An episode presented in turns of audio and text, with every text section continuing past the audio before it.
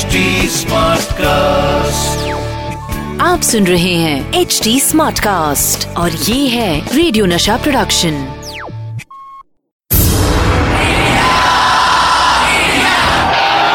एक ऐसा प्लेयर जो जीत हासिल करने के लिए सिर्फ़ फैंटास्टिक विकेट कीपिंग ही नहीं बल्कि विकेट के पीछे कुछ विकेट हरकतें भी करते थे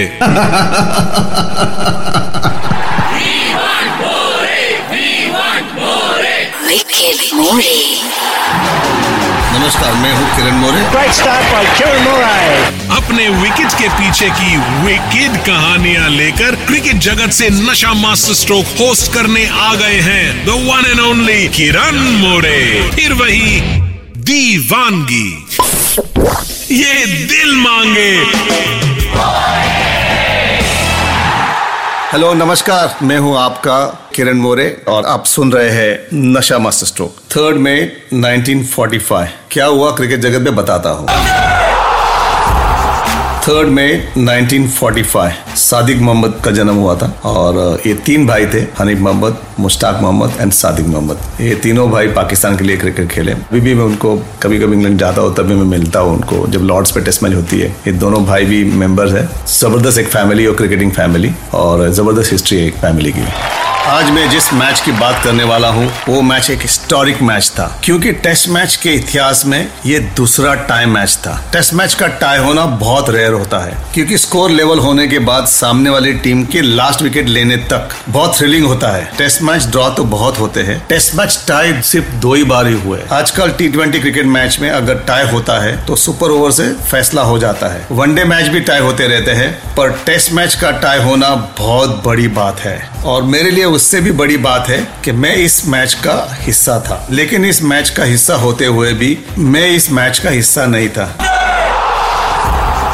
1986 के चेन्नई में ऑस्ट्रेलिया के खिलाफ हम लोग टेस्ट मैच खेल रहे थे। उस टाइम गर्मी बहुत थी। एक रात पहले I was not feeling well मुझे लगा कि मैच का प्रेशर है। इसलिए मैंने ज़्यादा सीरियस नहीं लिया। हम लोग टॉस हार गए। ऑस्ट्रेलिया ने बल्लेबाजी का निर्णय लिया और बिल्कुल उनकी शुरुआत बहुत अच्छी रही। और मैं जैसे कीपिंग करने गया वहाँ पर पिच पे और कीपिंग किया मैंने दस बारह ओवर तो मुझे थोड़े से और तकलीफ़ होने लगी। मुझे वॉमिटिंग शुरू हो गई और थोड़े चक्कर आने शुरू हो गए और वीकनेस आना शुरू हो गया। मुझे ऐसा लगा कि मैं इधर खड़ा नहीं रह सकूँगा पिच पे और मुझे लगा कि मुझे कुछ कैप्टन को बताना चाहिए। तो काफ़ी दिक्कतें आई but I had to give up my wicket keeping in that match you know क्योंकि 10-15 ही ओवर हुए थे और मैंने विकेट कीपिंग छोड़ के मैं बाहर चला गया। फिर क्या हुआ, किसने की कीपिंग उस मैच में? साथ ही मैं बताऊँगा, जब मैं हॉस्पिटलाइज हुआ तो मेरे बगल वाले बेड पर इसको एडमिट किया गया।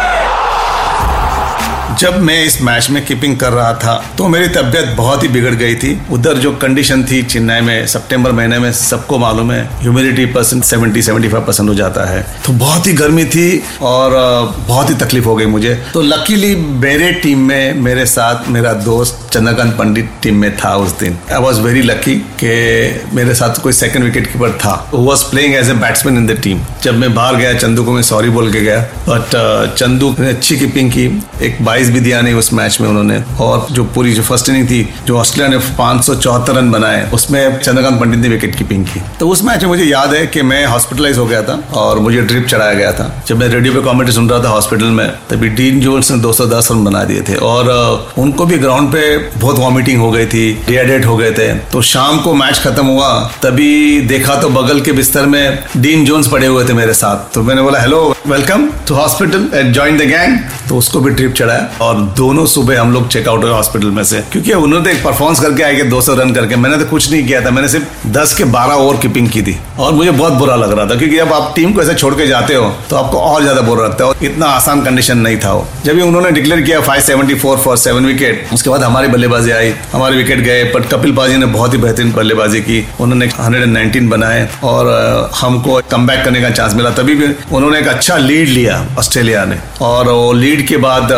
सेकंड जो बैटिंग की उन्होंने। एक स्पोर्टिंग डिक्लेरेशन कहते हैं। वो स्पोर्टिंग डिक्लेरेशन किया एलन बॉर्डर ने। हमारी टीम फ़र्स्ट इनिंग में 397 रन्स बना के आउट हो गई पूरी।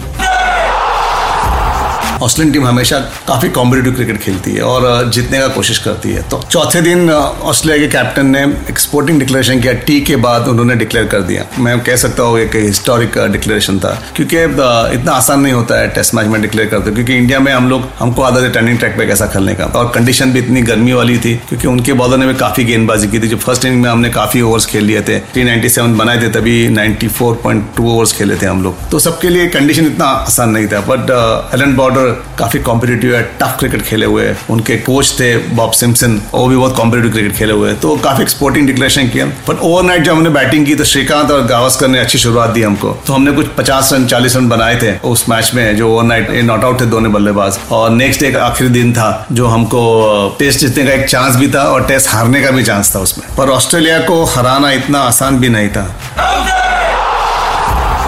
मैंने आपको बताया किस तरह हमारे टीम ने दूसरे इनिंग में वापसी की, लेकिन अब लड़ाई शुरू हो गई। सेकेंड इनिंग में रवि शास्त्री और चेतन शर्मा बल्लेबाजी कर रहे थे। चेतन शर्मा ने अच्छी शुरुआत की थी, तीन चौके मारे थे। एक काफ़ी क्रुशियल इनिंग थी और हमारे पास थोड़े ओवर्स भी कम थे। लड़ाई शुरू हो गई ऑन फ़ील्ड टीम ज़रूर और चेतन शर्मा की। एक टेंस वाला माहौल था और ऑस्ट्रेलियन टीम मानी जाती है, जब आप कोई अच्छी साझेदारी होती है तो कुछ ना कुछ बोलते रहते हैं। स्लेजिंग की बात आती है ना तो ऑस्ट्रेलियन टीम में है। तो टीम जोरो ने कुछ बोल दिया और चेतन शर्मा अपना जाट पुत्र है। उन्होंने शुरू हो गए आर्ग्यूमेंट करने के उसके साथ। वहाँ पे मुझे लगता है चेतन शर्मा थोड़ा होश खो गए। तो चेतन शर्मा ने गलत शॉट मारा और आउट हो गए।